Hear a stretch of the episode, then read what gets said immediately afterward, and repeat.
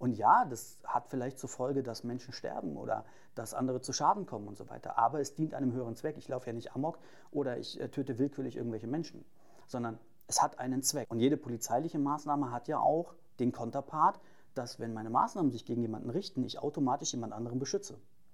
So. Ähm, und das ist halt einfach äh, ein tiefgründiger Sinn, der, der sehr schwer zu erklären ist. Im Prinzip auf dem Level wird es dann halt schon erwartet. Und man suggeriert einem Sicherheitsmitarbeiter eventuell auch vielleicht Fähigkeiten, die er nicht hat. Genau. Ne? Das wird einfach so, weil die, die Gesellschaft hat dieses Bild. Ein Polizist ist auch nicht gleichzeitig ein SEK-Beamter und trotzdem wird aber der normale Bürger sagen, äh, kannst du bitte diese Geiselnahme vielleicht mal beenden, weil du bist doch Polizist. Aber der Weg in die freie Wirtschaft war witzig, weil ich habe ja nur in der Behörde gelebt. Ich wusste im Nachgang, wusste ich, was die Behörde eigentlich alles für mich gemacht hat. In der privaten Sicherheit, äh, als privater Mensch, Dennis Elrich draußen, ähm, da ist alles über mir eingebrochen. Da dachte ich mir, was ist denn hier los? Mhm. Wie kommt ihr damit klar, ihr privaten Leute? Aber es kann ja wohl nicht sein. Wir reden hier über das neue Waffengesetz, wir reden über dies, über jenes und keiner hat auf dem Schirm, dass es fucking acht Tage dauert, bis du Waffenträger bist.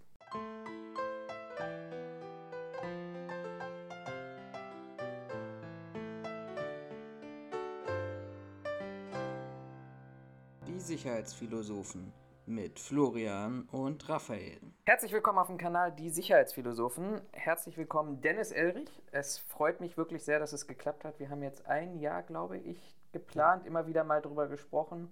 Du warst sehr viel unterwegs, ich bin sehr viel unterwegs und wir haben gesagt, wir, wir schaffen es heute mal zum Jahresanfang, uns hier zu treffen. Ich freue mich sehr, dass du da bist. Vielen Dank für die Einladung. Und ja, wir haben über Instagram sehr vorsichtig angefangen zu kommunizieren. Dann wurde es immer intensiver und dann war es eigentlich normal, dass wir uns irgendwann auf diesem Kanal und auf diesem Level mal treffen sollten. Wer diesen Podcast verfolgt, der weiß, ich interviewe selten Menschen, sondern ich versuche immer so ein Thema so ein bisschen in den Mittelpunkt zu stellen. Das war bei Antje so mit Frauen in der Sicherheitswirtschaft. Das war bei, bei, bei jetzt mit der Lünendonk-Studie im Grunde mir prinzipiell erstmal egal, wer da ist. Hauptsache, es kann sehr, sehr aussagefähig zu dem Thema sein. Das wird heute etwas anders sein. Ähm, nichtsdestotrotz möchte ich diesem ganzen Podcast mal so einen Titel geben, nämlich das große Fragezeichen. Wir haben es im Vorfeld schon mal gesprochen. Ähm, wer meine Arbeit verfolgt, der weiß, dass ich vieles nicht verstehe, was in der Sicherheitsbranche passiert. Und ich glaube, Dennis ist dazu ein ganz, ganz guter Gesprächskandidat, weil auch er so einen Lebenslauf hat und wer ihn so die letzten Jahre verfolgt hat, dass da so vielleicht an der einen oder anderen Stelle auch ein Fragezeichen gekommen ist. Und meine große Hoffnung ist heute, dass wir, dass wir das so ein bisschen aufdecken können. Sehr gerne. Wer dich verfolgt, und das verlinke ich ganz gerne, deinen Instagram-Account, deinen YouTube-Kanal, der weiß, du bist Ex-Polizist, Geschäftsführer eines Sicherheitsdienstleisters, Geschäftsführung einer Trainingseinrichtung oder Akademie, Security Manager, Influencer vielleicht sogar noch. Ein Riesenpaket. Mit welchem von diesen Dennis spreche ich heute? Du sprichst mit allen eigentlich, weil es, gibt jetzt nicht die Rolle von mir, die ich jetzt zu LinkedIn schiebe, wobei LinkedIn halt speziell bedient werden muss. Also man muss alle Social-Media-Plattformen in irgendeiner Art und Weise bedienen, damit sie halt auch Gehör finden und ich Relevanz habe. Ähm, ich kann zum Beispiel LinkedIn-Beiträge nicht auf Instagram posten, weil das würde bei Instagram niemanden interessieren. Also hast du viele meiner Facetten auf allen Kanälen und alle Kanäle zusammengefasst ergeben meine Person. Ähm, deswegen ist es so, dass vielleicht ich äh, manchmal auf zu vielen Hochzeiten tanze, ja, das mag sein, aber solange es meine Kapazitäten und äh, mein, mein Zeitmanagement auch mit dem Privaten, wenn das äh, funktioniert, dann tanze ich gerne auf den ganzen Hochzeiten und es gehört halt, eigentlich gehört alles zu, mein, zu meiner Person. Die zentrale Frage ist ja jetzt erstmal, und im Vorfeld hatte ich ja aufgerufen, so ein paar Fragen. Und das war eine der Fragen, die da gekommen sind. Wie kriegst du das alles unterm Hut? Kriegt man das, kriegt man es wirklich hin zu sagen, ich, ich tanze und die Qualität auf allen Hochzeiten ist gleich? Die Intensität ist verschieden. Also die Akademie zum Beispiel, die ist jetzt nicht damit gekoppelt, meinen Lebensunterhalt zu verdienen. Diese Akademie ist ein Herzensding von mir. Ähm, das tue ich aus idealistischen Gründen und das sichert nicht meinen Lebensunterhalt sondern da butter ich eher sogar noch ein bisschen was rein. Ähm, die Atlas ähm, sichert auch nicht mehr meinen Lebensunterhalt. Ähm, ich habe aber eine gewisse Philosophie, ein gewisses äh, Mindset für die Branche und ähm, ich besitze nun mal gewisse Fähigkeiten und möchte dieser Branche auch diese Fähigkeiten geben. Und ich möchte auch als Arbeitgeber Menschen führen in diesem Bereich und ich möchte denen diese Philosophie mitgeben. Und gerade meinen Auftraggebern, die ich habe, da kommt das sehr gut an.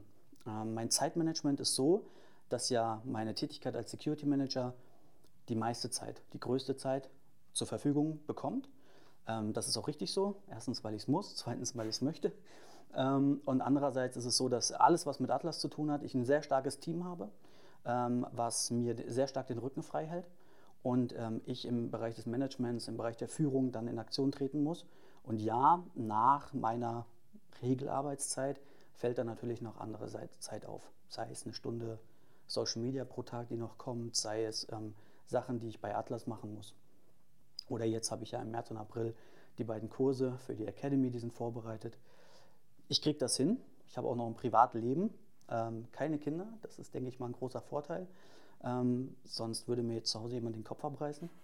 Aber ich war jetzt zum Beispiel auch äh, zwei Wochen im Homeoffice und bin froh, dass die Zeit rum ist. Ne? Du hast jetzt gerade von Philosophie gesprochen. Was, was ist denn deine Philosophie? Meine Philosophie, wo kommt die her? Bundeswehr, dann bei der Bundespolizei. Ich habe eine gewisse Erziehung hinter mir. Meine Freunde damals in der Schule, die haben halt alle so Handwerksberufe gemacht und ich habe mich dann überhaupt nicht dafür interessiert. Ich interessiere mich weder für Technik am Auto noch für Elektronik, so ich, geht nicht. Mhm. Und dann dachte ich mir, ja, Bundeswehr ist cool, das gefällt dir, das machst du und war für meinen Charakter, für meine charakterliche Entwicklung war das super. Ähm, und danach ging ich zur Polizei, weil ich bei der Bundeswehr sehr gut ausgebildet wurde, sehr spezialisiert wurde, aber immer nur in Übungsszenarien. Ja, man hat sehr viel gemacht und sehr viel getan, aber hört sich jetzt vielleicht ein bisschen blöd an. Das, was man an Fähigkeiten erwirbt und besitzt, möchte man ja auch im Real Life anwenden, in realen Situationen testen. Dafür macht man es. Und das war bei der Bundeswehr da nicht der Fall. Und deswegen bin ich zur Polizei, weil mir war da bewusst, dass das, was ich da lerne oder das, was ich nach außen bringe, ich an reellen Menschen anwenden muss. Das heißt, mein Empfänger meiner Maßnahme, sei es normales Umgang, der Umgang mit Menschen, die Kommunikation oder auch Zwangsmaßnahmen, ähm, trifft einen richtigen Menschen. Und das war die Herausforderung, die ich haben wollte. Und das hat sehr gut funktioniert, bis ich dann gemerkt habe, dass mein Ausbildungsstand okay ist, gerade aber nicht ganz so spezialisiert ist und mir sehr viele Sachen fehlen. Trainingsintensität, Trainingsumgebung ähm, und auch die Art der Trainings, sei es Anti-Amok, Anti-Terror, solche Sachen, Großlagen. Ähm, das hat mir gefehlt. Und dann habe ich dann irgendwann beschlossen, durch die Welt zu touren, Geld in die Hand zu nehmen und äh, mir die Fähigkeiten anzueignen, die ich brauche und haben wollte. Und meine Philosophie ist einfach, dass wir auch als Polizisten und auch als Soldaten, wir, wir dienen, wir haben eine Dienstleistung, wir beschützen, wir kümmern uns, wir regeln Dinge. Und das tun wir jetzt in der privaten Sicherheit eben auch. Und äh, meine Philosophie ist es einfach, dass ähm, wir das Richtige machen, dass wir wirklich von A bis Z nicht nur das Ergebnis sehen, sondern auch der Weg dahin sehr wichtig ist. Und gerade der Weg dahin das Spannende ist, weil dann bin ich vielleicht mit dem Ergebnis noch mehr zufrieden, als wenn ich einfach da was hingeklatscht bekomme. Und ähm, ich möchte abends immer in den Spiegel gucken und ich möchte sagen, das, was du getan hast, egal wie asozial eventuell das Gegenüber war, du hast deinen Job gut gemacht und du hast genau das Ergebnis äh, bekommen. Und das ist die Philosophie, die ich auch jetzt in der privaten Sicherheit gerne vermittle. Ich würde mal zum ersten Fragezeichen kommen. Du hast ja gerade selber gesagt, äh, aus, aus dem Behördenbereich kommt, auch Personenschutz, behördlichen Personenschutz gemacht, Richtig. Bundeswehr. Ähm, das mag vielleicht mein persönliches Fragezeichen sein, weil ich ähm, ein Jahrgang bin, der der letzte war, der noch zur Musterung musste und darauf gar keiner mehr Bock hatte und man durchgewunken, in welche Richtung man auch wollte, nach dem Aussetzen der Wehrpflicht. Ähm, aber es hat sich auch ein bisschen wahrscheinlich gezeigt, zumindest wenn man sich die Zahlen so ein bisschen anguckt, jetzt mit Beginn des Ukraine-Krieges oder Fortsetzung nach der Krim-aktiven äh, Fortsetzung, dass ähm, viele Grundwehrdienstleistende oder ähm, zumindest die, die sich jetzt freiwillig erstmal verpflichtet haben, relativ schnell festgestellt haben, naja, Kriegsspielen ist was anderes, als wenn die tatsächliche Bedrohung davor steht. Und ich würde mal allgemein fragen und dann gucken wir mal, wie, wie tief wir da reingehen können. Ich könnte mir weder Bundeswehr noch Personenschutz mir selber jemals vorstellen, dass mein Leben weniger wichtiger, weniger wichtig ist als für eine Sache, für eine Landesverteidigung oder vielleicht auch für eine Person, Politiker, den wo ich, wo ich jetzt nicht gerade, äh, ob ich jetzt nun für Partei, gegen Partei, neutral oder sonst irgendwas bin, da ähm, ein großes Interesse habe. Ja, ähm, bin ich voll bei dir, hat eine sehr umfangreiche Antwort zur Folge, denn ähm, wir entscheiden uns ja bewusst für diese Jobs. Also jemand, der einfach sagt, ich gehe zur Bundeswehr oder ich möchte diese Uniform tragen, ich möchte Waffenträger sein. Ähm, Punkt eins ist, wir wissen alle nicht, wie wir in Hochstresssituationen oder in lebensbedrohlichen Situationen wirklich hm. funktionieren. Das können wir wirklich erst sagen, wenn wir sowas erlebt haben. Ob wir das dann aber reproduzieren können für fortfolgende lebensbedrohliche Situationen, kann uns auch keiner sagen. Das heißt also, klar muss ich mir überlegen, diese Jobs können lebensbendende Maßnahmen bei sich haben. Ich kann dabei sterben. Ähm, Schön behördliche Formulierung. Ich bin ein Behördenkind. Genau. und auf jeden Fall ist es so, dass natürlich kommen dann so Argumente, du könntest auch bei einem Autounfall sterben. Ja, nee, aber das ist halt dann Pech. So, ne? Oder du kannst halt kein Auto fahren.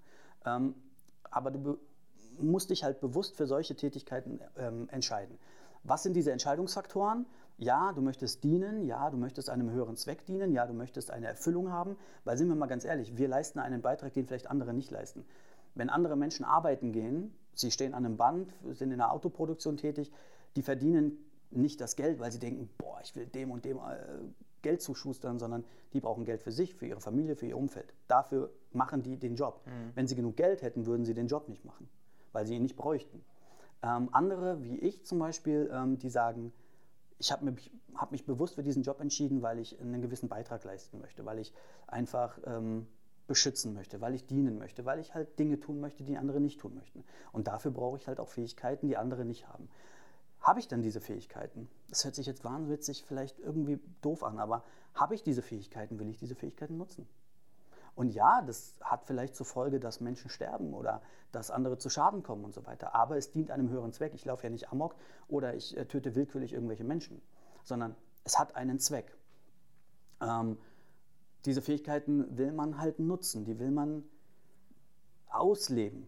Das hört sich wahnwitzig mhm. an, aber es ist leider so. Und ähm, diese Fähigkeiten sorgen dafür, dass du halt noch einen höheren Beschützerinstinkt hast, weil du einfach bessere Fähigkeiten hast, weil du noch immer und immer wieder besser wirst.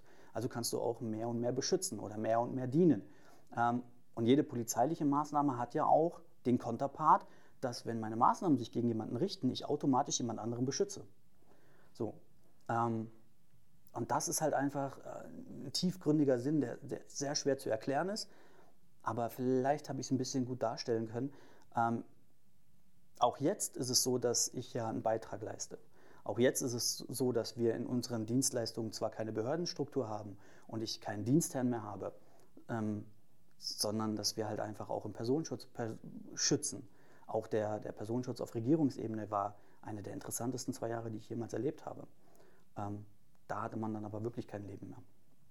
Ähm, ist schwierig, sehr umfassend, vielleicht auch ein bisschen philosophisch tiefgründig, diese ganze Antwort. Ähm, aber so ungefähr wollte ich es darstellen, könnte ich es darstellen. Also du letztendlich sagst du ja, das gibt einem ein Ziel und Halt im Leben. Der Sinn dahinter finde ich, den finde ich sehr interessant. Und ähm, man kann zurückblickend sagen, dass man halt wirklich, wir arbeiten sehr täglich, du ja genauso, mit sehr vielen Menschen zusammen. Und ähm, wir arbeiten aber auch mit Menschen zusammen oder jetzt auch, weil Mitarbeiter nicht jeder Mitarbeiter denkt sich, boah, Security ist das Beste und überhaupt das Geilste und das möchte ich schon immer, wollte ich schon immer werden und gehen mit dieser Philosophie in die Jobs, sondern wir haben auch eine hohe prozentuale Mitarbeiterbelegschaft, die sagt, ich brauche einfach die Kohle, ist mir doch egal. Mhm. Ne, ich kann hier eine Woche bei der IHK sitzen oder mache einen Vorbereitungskurs und habe eine berufliche Qualifikation, die noch sogar tariflich geregelt ist und ich kriege Geld. So. Oder ich kann eine Unterrichtung machen, mache eine Waffensachkunde und kriege hier in Berlin-Brandenburg vielleicht 17 Euro für Geld- und Werttransport die Stunde die so Meister für Kfz äh, oder Friseur, die verdienen das noch nicht mal. Mhm. Obwohl die eine Lehre gemacht haben und einen Meisterbrief haben.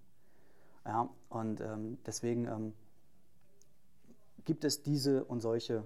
Und ähm, bei dir oder wenn du jetzt zum Beispiel als Dozent tätig bist, willst du ja auch prägen. Du willst ja auch mhm. Menschen gewisse Sachen beibringen, damit, wenn sie fertig sind, sie ja quasi das, was du denen beigebracht hast. Du bringst denen ja auch deine Philosophie rüber. Du möchtest denen ja auch was mitgeben auf den Weg. Im Idealfall stirbt nur niemand dabei. Absolut richtig, ja. Aber man sieht ja jetzt auch die Zugattacke, ja, ÖPNV, ähm, die Bahn, ähm, wir in der Sicherheitsbranche, wir riskieren in vielen Ebenen unser Leben. Ähm, und uns kann es überall treffen. Tun wir das wirklich? Wenn- es ist, es ist eine Kette, also es, Ja. ich denke mal, es kommt, es kommt darauf an, wo wir unterwegs sind. Genau. Ähm, aber wenn wir, wenn wir uns einfach mal nur die, die Fallzahlen der Berufsgenossen äh, anschauen, dann ist es deutlich, deutlich wahrscheinlicher, dass der Wachmann äh, bei, beim Treppe runterlaufen die Treppe runterfällt, anstatt dass er angegriffen wird. Genau, Und weil er noch sein Handy in der Hand hat genau, genau. Ne? Also, klar.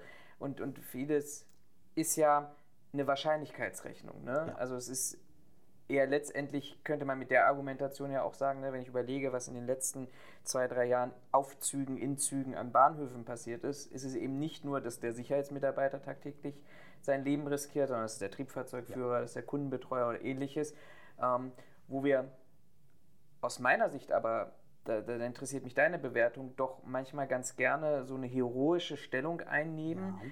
weil das unser Marketing ist oder unsere Story ist, die wir ähm, brauchen, weil wir sonst hinterfragt werden, Mhm. was macht ihr denn sonst? Wird es aber auch nicht von uns erwartet? Von der Gesellschaft? Ich habe jetzt noch keinen Kunden erlebt, der, der gesagt hat, da müsste jemand dazwischen gehen. Oder wenn du jetzt in der Bahn bist und ein Messertäter läuft herum und wir haben Sicherheitspersonal dort, dass der normale Bürger sagt, hey, du bist doch hier Sicherheit, kümmere dich. Ist das nicht eher ein Aufklärungsthema? Auf jeden Fall. Aber im Prinzip auf dem Level wird es dann halt schon erwartet. Und man suggeriert einem Sicherheitsmitarbeiter eventuell auch vielleicht Fähigkeiten, die er nicht hat. Genau. Ne? Das wird einfach so, weil die, die Gesellschaft hat dieses Bild. Ein Polizist ist auch nicht gleichzeitig ein SEK-Beamter und trotzdem wird aber der normale Bürger sagen, äh, kannst du bitte diese Geiselnahme vielleicht mal beenden, weil du bist doch Polizist. Ja, es wird einerseits erwartet, dieses heroische, ja, gehe ich mit, aber ähm, der Triebfahrzeugführer oder jeder andere könnte sich aus der Situation rausziehen, ohne dass er in irgendeiner Art und Weise später angegriffen wird. Ein Polizist oder ein Sicherheitsmitarbeiter, vielleicht ja, Sicherheitsmitarbeiter, die könnten sich eventuell nicht so leicht aus der Affäre ziehen, weil sie vielleicht durch die Jobbeschreibung oder das, was von ihm vielleicht subjektiv auch erwartet wird, kann er sich nicht so leicht aus der Affäre ziehen wie jetzt ein unbeteiligter Dritter. Und ähm, die andere Gef Geschichte ist ja, nehmen wir mal die These, du bist als Geld- und Werttransportteam unterwegs und in Berlin kommt es ja ab und an mal auch zu einem Überfall. Ähm, und du kriegst ja gesagt, setz dich keiner Gefahr aus, lass es zu, das Geld ist versichert, Menschenleben sind viel mehr wert als materielle Sachen, was ja völlig richtig ist. Aber möchtest du äh, mit deinem Mindset in so einen Job gehen, wo von vornherein der Arbeitgeber sagt, weil das Ziel ist es ja, das Geld sicher von A nach B zu bekommen. Und jetzt kriegst du aber gesagt, lass es dir klauen. Ist das eine Joberfüllung für dich? Wenn du weißt, du kannst oder sollst nicht deinen Job eigentlich erfüllen, für den du jetzt hier angestellt bist. Ich glaube, das kommt, kommt darauf an, warum ich diesen Job mache. Ich glaube, das, das müssen wir, wir nochmal ganz stark differenzieren. Ich glaube, wir haben Menschen, das ist zwar ein Thema im späteren Verlauf, aber äh, wir sind ja, wir wollen ja in dieses, dieses Werkstattgespräch eher reingehen. Ähm, ich glaube, wir haben Menschen in der Branche, die sehr gerne genau das erfüllen würden, aber unter der Perspektive, weil sie es woanders nicht geschafft haben. Zum Beispiel bei Behörden. Ja. Sie sind keine Ja. Polizisten geworden, deshalb sind sie, haben sie das nächstliegende genommen und äh, darauf aufbauend wollen sie jetzt versuchen, diesen Status größtmöglich daran zu reichen. Wir haben, glaube ich, in der Mitte jemanden, im mittleren Bereich, der sagt, das, was du jetzt vielleicht gerade gesagt hast, ne, vom Mindset her reinzugehen und zu sagen, ich möchte ja, da sind wir wieder bei dem Thema Erfüllung, ne, ich, möchte, ich möchte ihm einen Sinn geben. Und vielleicht haben wir in der dritten Kategorie mich, der äh, ne, 2009 angefangen hat beim Unternehmen, wo du dir von vornherein auch wirklich eingeprägt wurde, zu sagen, deine Aufgabe ist beobachten und melden und Service. Setz dein Leben nicht aufs Spiel. So, und ich glaube, daraus, daraus ergeben sich, für mich hat sich mein Mindset daraus eben letztendlich entwickelt, dass ich eben gesagt habe, in, in, in, der- Startphase, wenn du da über 5,25 Euro Stundenlohn hier in Berlin-Brandenburg gesprochen hast und da warst du noch glücklich dabei, weil dein, dein Unternehmen im BDSW drin war, Bundestag, Piepenbrock, 3,45 Euro oder sonst irgendwas pro Stunde, ähm, hast du gesagt hast, wie viel ist dein Leben wert, dass du in so einer Situation nichts anderes machst, als sagst, gib ihm das Geld. Ja. Und ich bin Gott sei Dank nie in diese Situation gekommen, aber im Thema kommt aus der Hotelsicherheit mit 1000 Euro nachts in der Kasse, wo gar keiner gefragt hat, ob nicht vielleicht 500 oder 100 Euro auch gereicht hätten, aber das ist ein anderes Thema, hätte ich immer gesagt, da stehen, liegen 1000 Euro da drin und dann 5,25 Euro mal 8 Stunden plus ein paar Zuschläge, nimm das Geld und werd glücklich damit. Absolut richtig. Wenn wir aufwiegen würden, was unser Leben wert ist und würden mit dem Preis zu einem Auftraggeber gehen, wären wir alle arbeitslos. Richtig, ja. genau. Aber deshalb war ja auch die Eingangsfrage ja. so ein bisschen ähm, zu, zu diesem Thema auch Personenschutz zu kommen, ne? weil das, ich glaube, da, da, da hängt hinter auch eine sehr, sehr ähnliche Diskussion, wie wir ja. sie jetzt bei, bei diesem Thema geführt haben. Gerade auch im, im, im privaten Bereich. Ne? Du musst ja auch nach Hause fahren und Frau, Kinder, Umfeld, Familie, Freunde erklären, dass du eventuell im Personenschutz für jemand anderen, für jemand völlig Unbekanntes, der vielleicht von der Gesellschaft noch nicht mal gemocht wird, ähm, dein Leben geben würdest. Mhm. Das muss man zu Hause verkaufen können. Ja? Und das muss zu Hause auch akzeptiert werden. Darf ich dich fragen, wie dein Familien- und Freundeskreis damit umgegangen ist? Oder umgeht? Du machst es ja noch aktiv. Ähm, mein Familien, also Familie- und Freundeskreis, die kennen das gar nicht anders. Ähm, da kriege ich dann eher schon gesagt, wie du bist jetzt seit zwei Wochen zu Hause, was willst du hier noch? Ähm, ist mit ein bisschen Humor verbunden, ja, meine Familie, meine Mutter, meine Freunde, die kennen das gar nicht anders. Ich bin wirklich, seitdem ich 19 bin, in diesem Bereich und ähm, es gab mich noch nie anders. Ähm, es gibt einen lustigen Spruch, ich bin immer zu Partys, wo Leute sind, die ich nicht kenne. Ich bin immer der, der erstmal vorgestellt werden muss, ähm, weil es heißt dann, okay, was tust du beruflich? Das äh, mache ich gerade auch zu aktiven Polizisten. Da gibt es auch solche Memes, ey, mein Kumpel ist Polizist. Ne? Mhm. Und das mag ich nicht, wenn dann es heißt, ja, was machst du, wo bist du, was hast du schon getan? Und gerade auch zu der aktiven Personenschutzzeit bei, ähm, in der Bundesregierung war es noch schlimmer. Ähm, da habe ich es auch gehasst, ähm, weil dann einfach zu viel Fokus da war und du einfach dann genötigt werden wolltest, ey, erzähl uns mal ein bisschen was. Ähm, was äh, meine Freundin angeht oder was meine, ja, meine Freundin angeht, ist es so, dass ähm, mittlerweile, wenn eine Beziehung ansteht oder wenn ich Frauen kennenlerne, dann lernen die mich so kennen, wie ich bin. Mit diesem Werdegang, mit diesem Beruf. Es ist ja nicht so, dass ich jetzt, sagen wir mal, seit zehn Jahren eine Freundin habe. Ich äh, sage nach der Schule, ich möchte in diesem Beruf. Dann sollte man darüber reden. Aber wenn ich jetzt jemanden kennenlerne und ähm, ich habe jetzt eine langjährige Freundin, die mich so kennengelernt hat, wie ich bin, und dann mich zu ändern, funktioniert nicht. Und dann sagen, okay, Kompromisse immer in einer Beziehung, ganz klar. Ähm, aber meinen Beruf aufzugeben oder meinen Beruf zu wechseln, ähm, findet dann nicht mehr statt, weil das bin ich. Und eine Frau verliebt sich mich in mich nicht nur in den Dennis Elrich, sondern vielleicht auch in, den in, die Funktion, in den Job, weil das ist das, was mich auch charakterlich ausmacht. Und ähm, wenn ich das nicht mehr ausüben kann, was ich ausübe, dann verändert sich auch in mir ein bisschen was. Und Blendet man da vielleicht auch dieses Risiko so ein bisschen aus? Ich meine, wir, wir leben ja in einer doch sehr, sehr sicheren Nation, ja. ähm, wo, gut, jetzt mal Karl Lauterbach ausgeklammert mit den Entführungsvorwürfen und Thematiken da, ähm, aber ansonsten ist es ja relativ sicher bei uns und ja. man dann vielleicht auch so ein bisschen in diese Schleife reingeht, zu sagen, ähm, er ist letzte Woche nach Hause gekommen, kommt diese Woche auch wieder nach Hause. Ich glaube, das ist auch fast die einzige Möglichkeit zu denken. Also wenn du jetzt jedes Mal, wenn er das Haus verlässt, denken müsstest, er kommt nicht zurück, diesen Stress, den du dir dann immer persönlich machst, willst du den haben. Natürlich überpacest du vieles, überdenkst vieles. Also du schiebst, schiebst, auch vieles nach hinten weg, einfach nur damit du diese Gedanken vielleicht nicht zulässt. Ähm, es gibt auch ähm, viele, viele Personenschutzaufträge jetzt in der privaten Sicherheit, die ich durchgeführt habe, wo ich dann schon das ein oder andere Gespräch geführt habe oder wo ich dann vielleicht schon eine Info weggelassen habe, ja, die einfach dann für zu Hause vielleicht für Unruhe mhm. gesorgt hätte. Ähm, aber ansonsten ähm, versuche ich immer offen und ehrlich mit allem umzugehen, besonders in meinem sehr privaten Umfeld, damit die genau wissen, okay, das tue ich jetzt, da bin ich jetzt. Ähm, und dann meldet man sich zu fixen Zeitpunkten, man berichtet, man versucht halt diese Ruhe auch mit nach Hause zu vermitteln, ähm, versucht halt so viel Sicherheit nach Hause zu transportieren, wie es möglich ist. Aber dass dann natürlich immer ein Restrisiko bleibt, ist völlig normal. Vielleicht mal die letzte Frage zum Thema Personenschutz, damit wir dieses Kapitel auch zumachen und auch das Thema Sterben, um mal so ein bisschen glücklicher im Bereich zu kommen. Ja. Ähm, was mir jetzt gerade noch in Gedanken gekommen ist, welches Ideal verfolge ich, wenn ich eine fremde Privatperson beschützen soll, mit der ich vielleicht nichts so verbindet? Ähm, welches Ideal? Es gibt Menschen, die gewisse Jobs machen, weil sie sie können und weil sie machen wollen.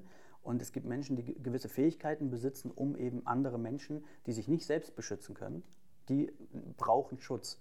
Und ähm, das ist, ich weiß gar nicht, wie man das philosophisch verkaufen kann, aber es ist tatsächlich so, dass man diese Fähigkeiten dann einsetzt, um auch wildfremde Menschen zu beschützen, die sich nicht selbst beschützen können. Was das in einem auslöst, genau, was einen dazu bewegt, schwierig zu erklären. Es ist wirklich ein sehr tiefsitzendes Ding äh, von der Überzeugung, die man hat zu diesen, zu diesen Fähigkeiten und zu diesem Mindset, was man hat. Ähm, es ist nicht einfach, besonders weil du halt in, in fremde Welten, in fremde Familien eintauchst, ähm, wo du selber vielleicht gar nicht damit einverstanden sind, wie die miteinander umgehen, wie die mit ihren Kindern umgehen, was für Lebensstil die führen. Vielleicht sind die auch kriminell, vielleicht tun die irgendeinen Blödsinn machen, vielleicht weiß ich nicht genau, ist man vegan und das sind, äh, die haben eine Tierverarbeitungsfabrik oder so. Ne? Da muss man natürlich für sich selber auch klarkommen und sagen, den Job nimmst du an oder den Job nimmst du mhm. nicht an. Aber wenn du dann sagst, ich mache diesen Job, dann bist du, dann bist du mit 100% dabei oder die Person ähm, kann sich halt nicht auf dich verlassen, du machst deinen Job nicht richtig. Und das führt dann irgendwann zu Fehlern. Ähm, ja, du hast halt einfach Fähigkeiten, die du anwenden möchtest, die besitzt du, die hast du dir angeeignet und ähm, in dem Sektor verkaufst du dann deine Dienstleistungen. Ich konnte mir nie vorstellen, in eine Behörde zu gehen. Du hast dich entschlossen, aus der Behörde in die Sicherheitsbranche zu gehen. Ähm, ein bisschen hast du ja schon von dieser Erwartungshaltung oder zumindest von, ne, du hast von den Gründen erzählt. Ja. Aber vielleicht kommen wir jetzt nochmal zur Erwartungshaltung. Welche, welche Erwartungshaltung hattest du? Weil du wirst ja wahrscheinlich über das Image der Branche, über die Probleme, ähnliches dich ja vorab informiert mhm. haben. Die, die Gründe, warum ich aus, den, aus der Behörde ausgestiegen bin, ist einerseits, weil ähm, die, die Bundespolizei ähm, gewisse Erziehungsmaßnahmen an den Tag gelegt hat meiner Person gegenüber, denen ich nicht folgen wollte. Ähm, irgendwann nach über einem Dreivierteljahr hin und her hat man sich dann entschlossen, ähm, sich zu trennen. Ich habe dann gekündigt. Ähm, auch ein großes Fragezeichen, weil ich sehr oft damit konfrontiert werde, dass ich ja raus, also es ranken sehr viele Mythen. Ich bin ja entlassen worden, äh, unehrenhaft und ähm, bin ja rausgeschmissen worden. Alles Blödsinn, dazu habe ich ja auch ein Video gemacht. Ähm, aber der Weg in die freie Wirtschaft war witzig, weil ich habe ja nur in der Behörde gelebt ich wusste im Nachgang, wusste ich, was die Behörde eigentlich alles für mich gemacht hat.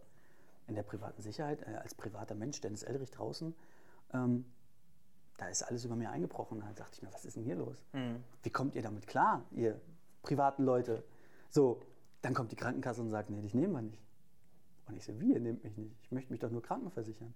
Nee, aus den und den Gründen so. Machen Sie mal das, das und das. Hier, Privatkrankenversichern, keine Ahnung, dies, das, jenes.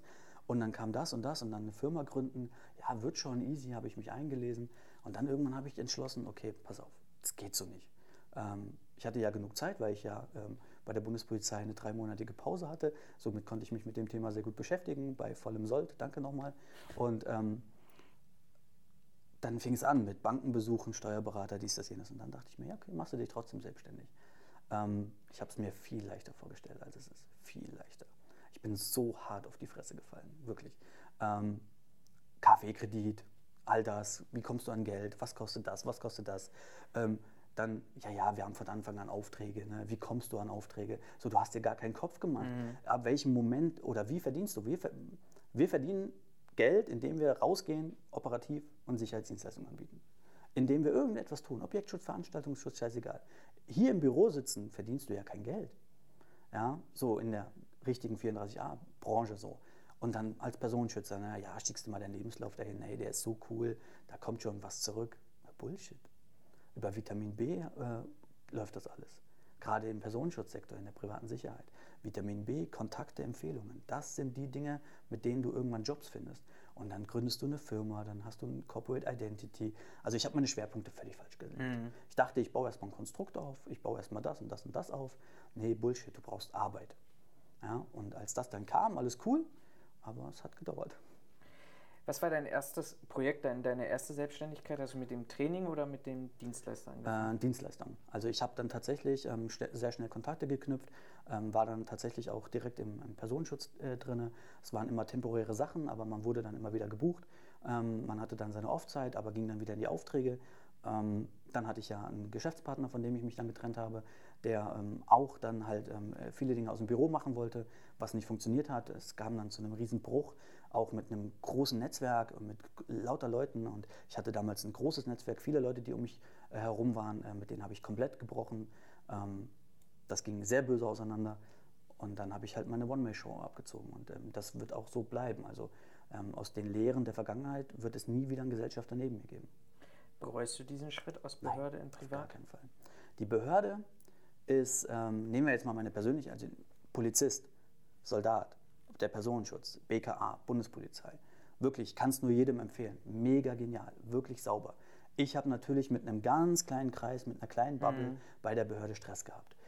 Die natürlich eine große Behörde hinter sich haben und somit den kleinen Dennis immer ein bisschen drücken konnten. Aber an sich ähm, wirklich mega. Ich habe nur dann entschieden, mein Werdegang war zu Ende, weil ich habe keine Entwicklungsmöglichkeiten mehr gehabt.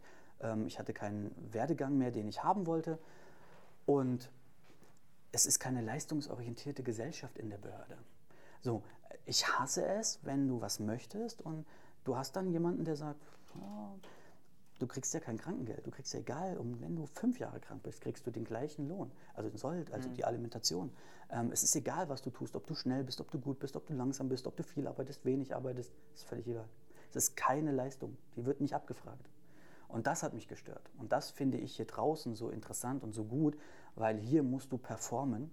Und zwar kein Low-Performer sein, wenn du weiterkommen möchtest, sondern du musst richtig High-Performer sein. Und ähm, du musst halt wirklich auch, deswegen auch Social Media, wie man sich präsentiert, das sollte man halt auch liefern. Weil wenn man sich was präsentiert und man liefert dann nicht, dann macht das gerade in unserer kleinen Bubble. Und wir haben auch, obwohl wir uns nicht kannten, gemeinsame Berührungspunkte, die wir kennen und so. Und gerade das Netzwerk redet und dann ist man so schnell verbrannt. Und deswegen finde ich diesen Leistungsgedanken in der privaten Sicherheit so interessant, dass es genau der richtige Schritt war. Mal zur Erklärung, alle Probleme, die du mit der Behörde beschrieben hast, das sind die Gründe, warum ich nicht hingegangen bin. Ne?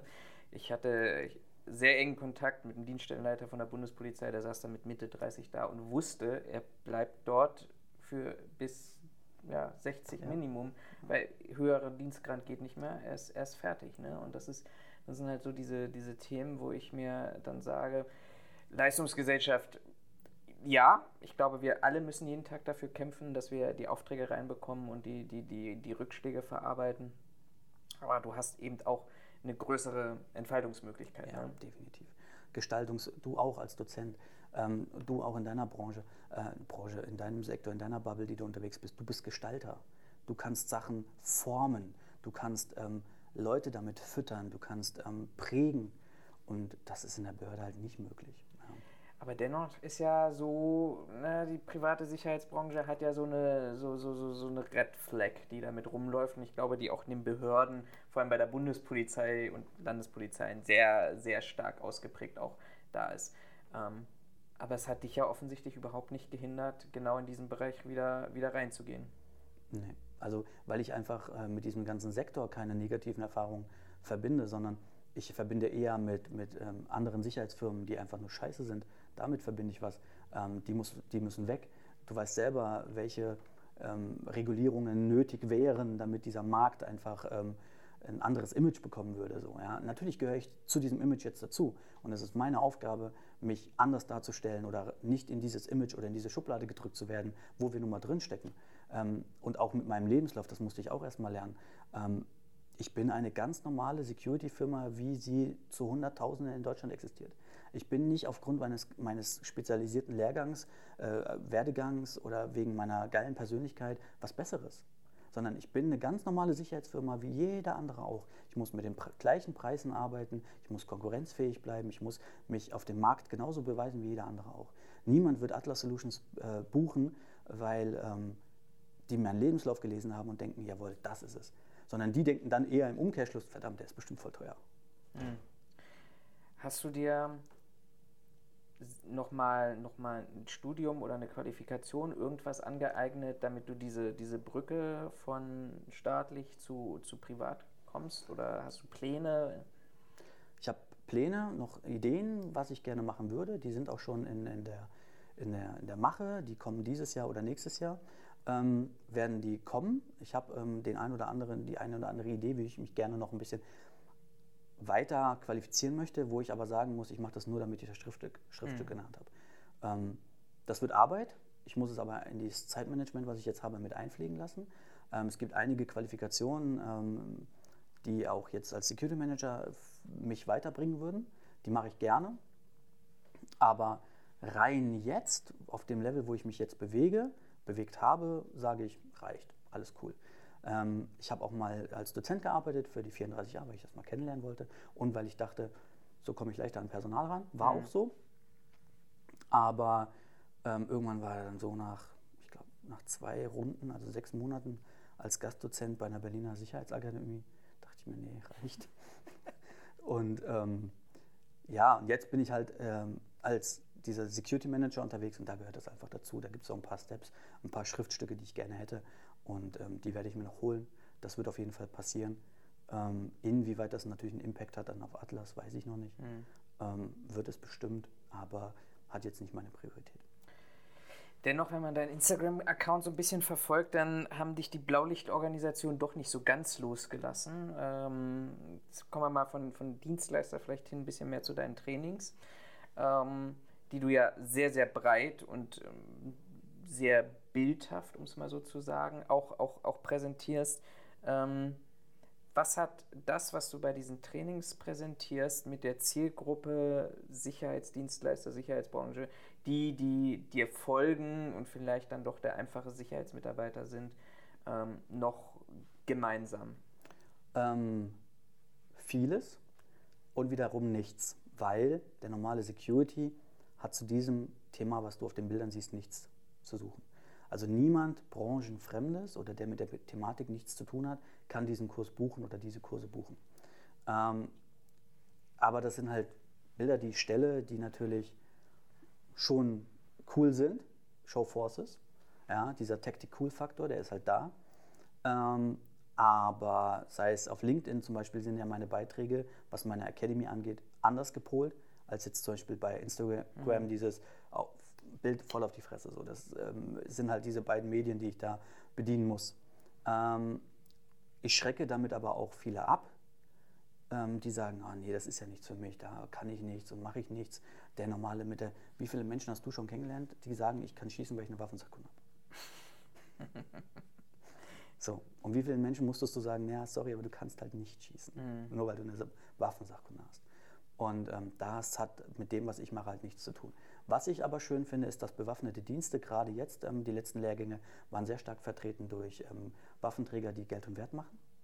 Und meine Schusswaffentrainings, also meine Kurzwaffentrainings, die sind genau darauf abgezielt. Da soll bitte jeder Berufswaffenträger kommen, weil die kriegen da wirklich ihr Handwerkszeug beigebracht, Handhabung, sicherer Umgang mit der Waffe.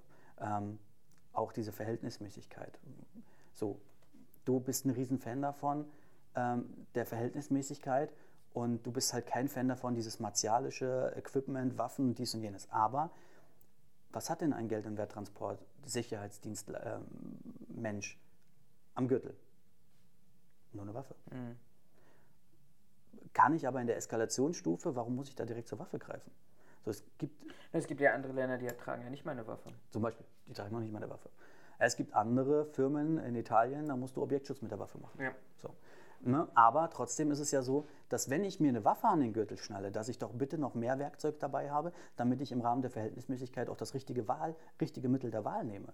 Weil wenn ich in einer sehr gefährlichen Situation bin und ich habe nur dieses Mittel, ja, dann nutze ich es auch. Aber war es dann wirklich verhältnismäßig und auch angemessen? Hättest du nicht mit einem milderen Mittel den gleichen Erfolg erzielt? Kannst du aber nicht nachprüfen, weil du hast ja nur das. Und darum geht es halt auch in meinen Kursen, dass ich denen einfach mal auch ein bisschen Verständnis über, vermitteln kann. Was bedeutet es eigentlich, auch Waffenträger zu sein? So, was habe ich da überhaupt für eine Verantwortung nach drei Tagen Waffensachkunde? Wie wichtig sind Waffen bei uns? Das wäre jetzt nochmal so eine Frage. Ja, okay. Nächstes Thema abgehakt. ne, weil, weil ich gerade auch wieder bei Geld- und Werttransport überlegt habe. Ich kenne aus Berlin tatsächlich einen Fall und der ist, der ist bestimmt sieben, acht Jahre her, wo es wirklich zu einer Schießerei gekommen ist. Volksbank, Bundesplatz, wo sie aber tatsächlich Servicemitarbeiter, bewaffnete Servicemitarbeiter von Prosegur eben genau in dem Moment auf die trafen, die da, glaube ich, versucht haben, durch die Wand durchzukommen. Ähm, das ist so der einzige Fall. Jetzt in, im, im Saarland gar keine Chance, wenn du dir die Bilder angeguckt Köln? hast. Bei Köln, wenn da jemand davor, ne, also dann, dann sind, sind das so für, für, für mich die Fragen, ist das, ist das wieder Show? Und ich weiß jetzt nicht, das ist dein Business und du musst es verkaufen, gar keine Frage, aber ich versuche ja für mich so, so ein paar Themen hier äh, zu, zu öffnen. Wenn, wenn wir uns A ins rechtliche Bereich gucken, dann sagst du ganz richtig, Verhältnismäßigkeit, mildestes Mittel. Äh, und dann haben wir noch irgendwie sowas wie Notwehrparagraphen oder sonst irgendwas, was uns da vielleicht nochmal so an der einen oder anderen Stelle hindert. Und dann gucke ich ganz praktisch und sage mir, naja, die Wahrscheinlichkeit, dass du in einem gezielten Überfall die Chance überhaupt hast, zur Waffe zu greifen, ist schwierig. Vielleicht sind dann die Auswirkungen für dich als Geld- und Werttransporteur oder als Sicherheitskraft größer, weil der andere meint, er muss halt mit einer stärkeren Kraft auf dich einwirken, damit du gar nicht zu dieser Chance kommst. Wer entscheidet denn, ob Waffen getragen werden oder nicht? Wer, wer sagt, hier muss eine Waffe getragen werden? Ne, theoretisch die Landesbehörden. Landesbehörden, der Versicherer vielleicht. Und wir entscheiden ja nicht, ob bei Aufträgen, also bei Geld und Werten nehmen wir Mhm. jetzt mal, da sind wir ja nicht die, die entscheiden, da muss eine Waffe getragen werden. Sondern wir haben den Punkt, hier wird eine Waffe getragen. Es ist Vorschrift, da muss eine Waffe getragen werden. Also möchte ich bitte auch sicher gehen, dass die, die die Waffen tragen, auch damit wirklich umgehen können. Und das kann ich halt nicht durch eine normale Waffensachkunde. Die gehört für mich verboten. Oder die müsste zwei Monate gehen. Keine Ahnung.